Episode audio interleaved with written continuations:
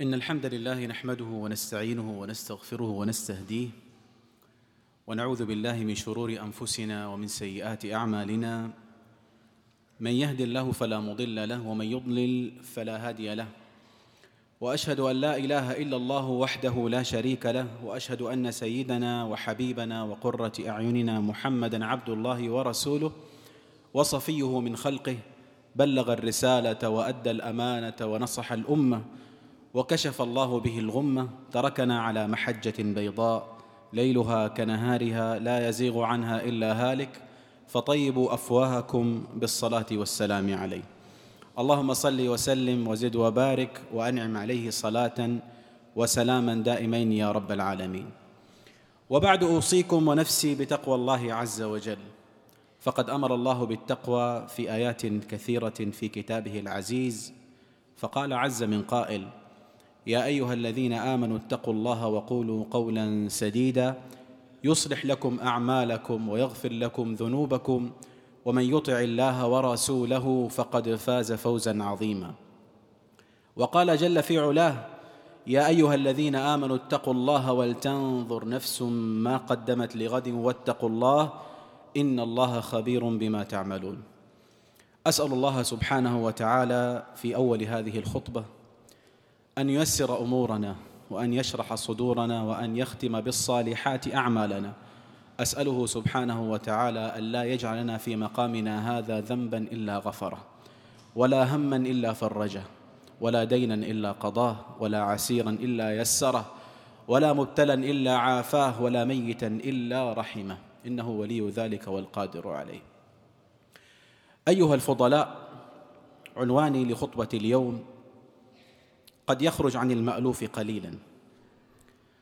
أحيانا في بعض المواقف وفي بعض المعاني نحتاج إلى تأملها فقط، نحتاج إلى من يأخذ بنظرتنا إليها، لمن يشير إليها، لمن يحرك أذهاننا إليها لنسمو ونفهم ونعلو.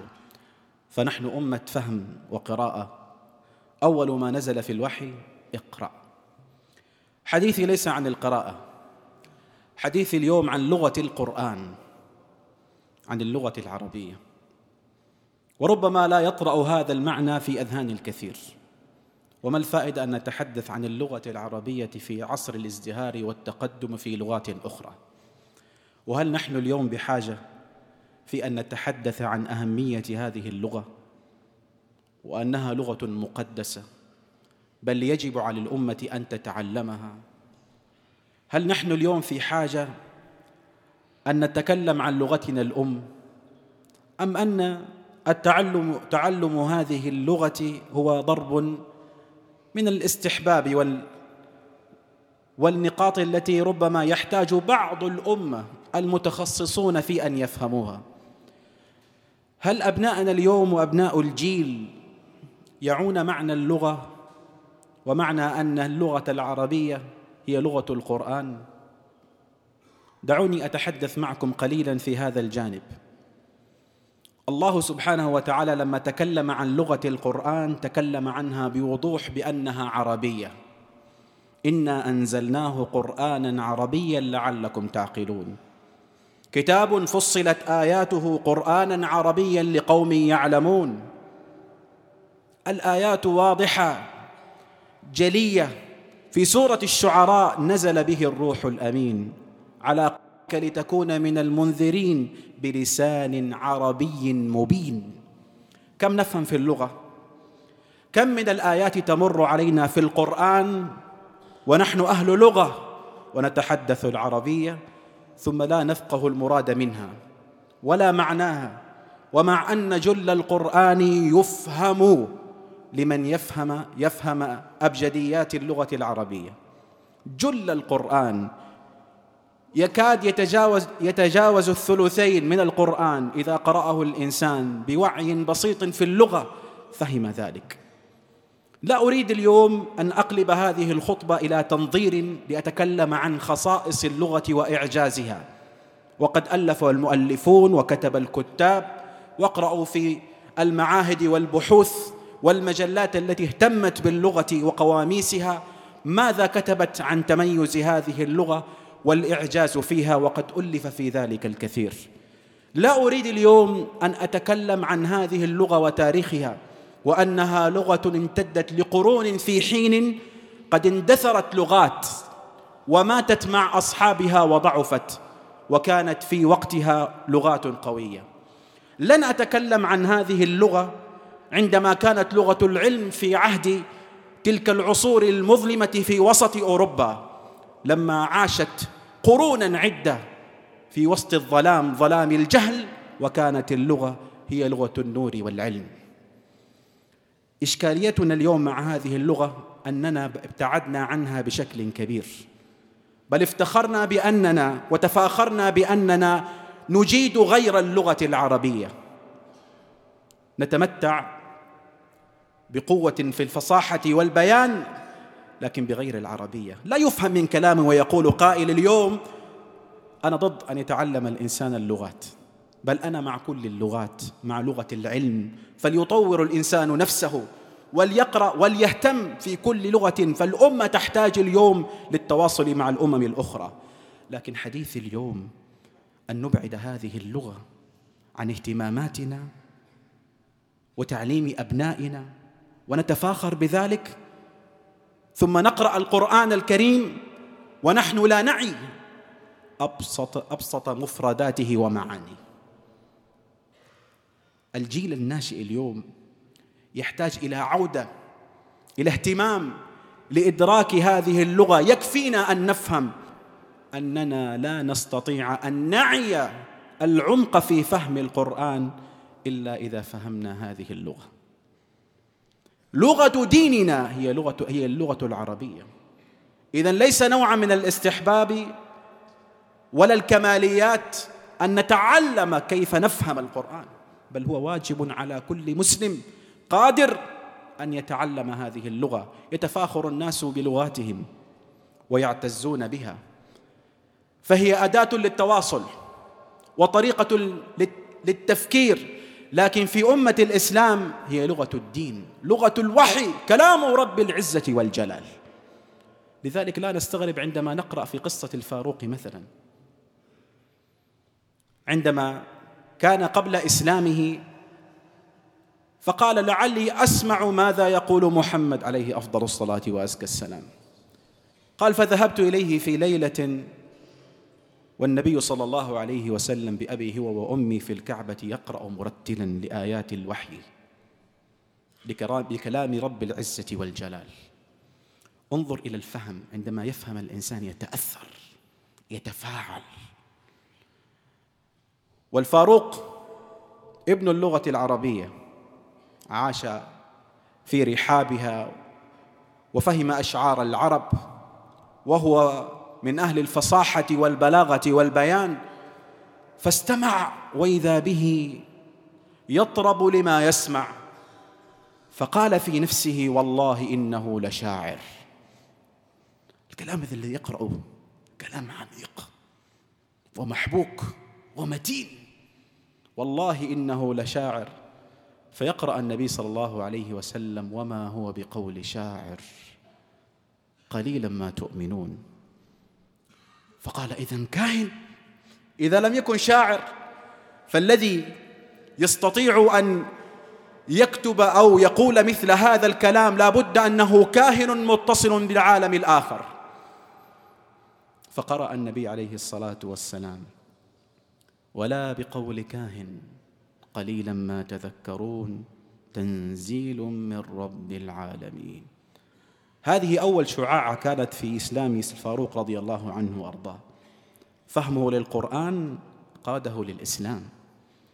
اليوم نحن نعاني من كثير من المشكلات في حياتنا، والقرآن دستور حياة، منهج حياة، فيه من الحكم ومن المبادئ والقيم والحلول للمشكلات موجود فيه. لكن من يعي، من يفهم؟ خذ أي لفظة في القرآن وتأملها، اقرأ معانيها، عش في رحابها. اليوم خرج الناس، ولا أقول الكل، يخرج البعض مع اللفظ تنغيما وترتيلا بدون فقه لمعناه. كيف يطبق الإنسان ما لا يفهمه؟ وهناك فهم مجرد بعيد عن الارتباطات، وهناك من الفهم ما هو أعمق. يا سادة، القرآن كلام الله، كلام الله. هل استحضرنا هذا المعنى؟ عندما يكون هناك لفظ في القرآن وفيه دلالة وفيه إشارة، لا بد أن نستقصي كل علومنا وأفهامنا وقدرتنا اللغوية لنفهم ما أراده الله سبحانه وتعالى. ليس فهما يعني مجرد ما يقع في ذهن الإنسان. والعجيب أن هناك أناس يستشهدون في حواراتهم ومقولاتهم وهم لا يفهمون في اللغة. من علوم الآلة التي لا يصبح المجتهد في الدين مجتهدا حتى يتقنها هو علم اللغة العربية. علم اللغة ليس نوعا أقول من الترف الفكري أو الثقافي حتى نعي القرآن ونفهمه. هذا الفاروق نموذج، بل حتى من غير المسلمين. الوليد بن المغيرة لما ذهب إلى النبي عليه الصلاة والسلام ليستمع فاستمع، جاءه أبو جهل فقال له: يا عم، إنك ذهبت إلى محمد عليه الصلاة والسلام فإن قومك ينتظرون منك أن تقول فيه قولا، وإنهم سيعطوك عليه مالا، ادفع مقابل الاتهام النبي صلى الله عليه وسلم أو وصف ما جاء به بأنه ضعيف. فقال الوليد بن المغيرة: ماذا أقول والله إن لقوله لحلاوة وإن عليه لطلاوة وإنه مثمر أعلاه مغدق أسفله وإنه لا يعلو ولا يعلى عليه وإنه لا يحطم ما تحته. انظر إلى كل جملة يقولها هذا المشرك، يقولها وهو يفهم ويعي المراد من القرآن. رسالة اليوم رسالة لكي نبحث في اللغة حتى نفهم كتاب ربنا، لنعود إلى هذه اللغة الأم،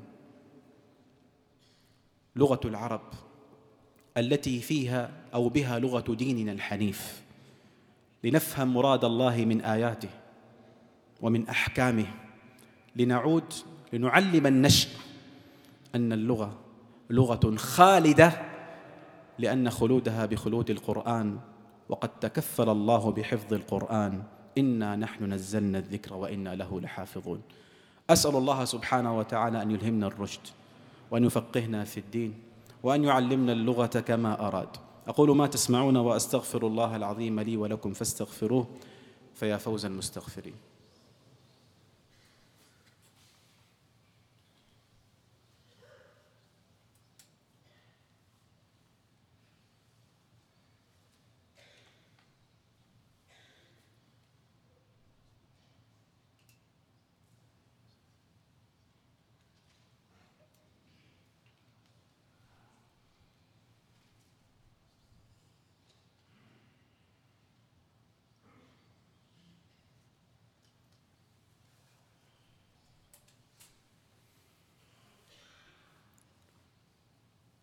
الحمد لله حق حمده ورضا نفسه وزنة عرشه ومداد كلماته. لك الحمد ربي حتى ترضى، ولك الحمد إذا رضيت، ولك الحمد بعد الرضا. وأصلي وأسلم على الهادي البشير والسراج المنير الذي بعث في هذه الأمة ليخرجها من الظلمات إلى النور ومن الجهل إلى العلم ومن الضلال إلى الهدى، فصلوات الله وسلامه عليه. وبعد، من أرباب اللغة والبيان والفصاحة، وهذا معين للنشء. كان الشيخ علي الطنطاوي رحمة الله عليه، ولا أزعم أنني اليوم أقول أنه الأول، لكن لعل لغته قريبة من الجيل، فهو سلس العبارة، عميق الفكرة، جميل الأسلوب. ومن الأدوات التي تحبب الإنسان في اللغة أن يقرأ في اللغة، وأن يكون جزءاً من اهتماماته هذا القراءة في اللغة العربية، وليس في عمقها وفلسفتها ومعانيها بقدر ما أريد أن يقرأ الإنسان في من كتب وجمل بأسلوبه هذه اللغة وأظهر أجمل ما فيها. فالقراءة في الكتب والسماع للمتحدثين باللغة والاهتمام بالأدب الإسلامي والأدب العربي عموما هو مفتاح لفهم اللغة وحبها.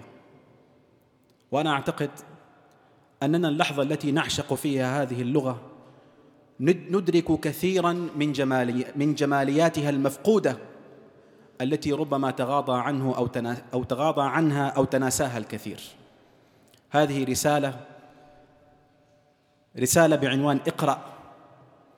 القراءة هي مفتاح للعقول، والقراءة في اللغة فيها جمالان: جمال المعرفة وجمال البيان والفصاحة. أسأل الله أن يجملنا جميعا وأن يوفقنا لحسن العمل. صلوا على الحبيب، فقد أمر الله بالصلاة والسلام عليه فقال: إن الله وملائكته يصلون على النبي يا أيها الذين آمنوا صلوا عليه وسلموا تسليما. اللهم صل وسلم وزد وبارك وأنعم على صاحب الوجه الأنور والجبين الأزهر، صلاة وسلاما دائمين يا رب العالمين. اللهم ارض عن الخلفاء الأربعة ساداتنا أبي بكر وعمر وعثمان وعلي، وعن سائر الصحابة أجمعين، وعن التابعين لهم بإحسان إلى يوم الدين، وعنا معهم بمنك وجودك وإحسانك يا أكرم الأكرمين. اللهم اغفر لنا ما قدمنا وما أخرنا وما أسررنا وما أعلنا، وما أنت أعلم به منا، أنت المقدم وأنت المؤخر، وأنت على كل شيء قدير. اللهم يسر أمورنا واشرح صدورنا واختم بالصالحات أعمالنا.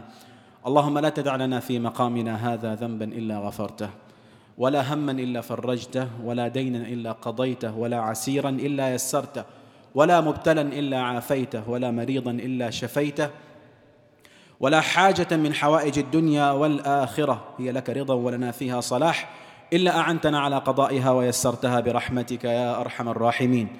اللهم كن مع إخواننا المستضعفين في كل مكان، اللهم كن معهم في أرض فلسطين وبورما وفي أرض الشام، اللهم كن معهم في إفريقيا وبورما، اللهم كن معهم في أرض العراق واليمن وفي كل مكان يا أكرم الأكرمين.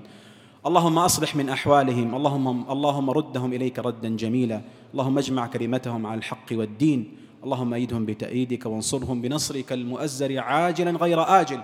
اللهم فرج عنهم، اللهم أعنهم ولا تعن عليهم، اللهم انصرهم نصرا مؤزرا عاجلا غير آجل. اللهم كن معهم برحمتك وجودك وإحسانك يا أكرم الأكرمين. اللهم آمنا في أوطاننا، وأصلح أئمتنا ولاة أمورنا، وأيد بالحق إمامنا، وأصلح له البطانة التي تعينه على الحق وتؤيده عليه.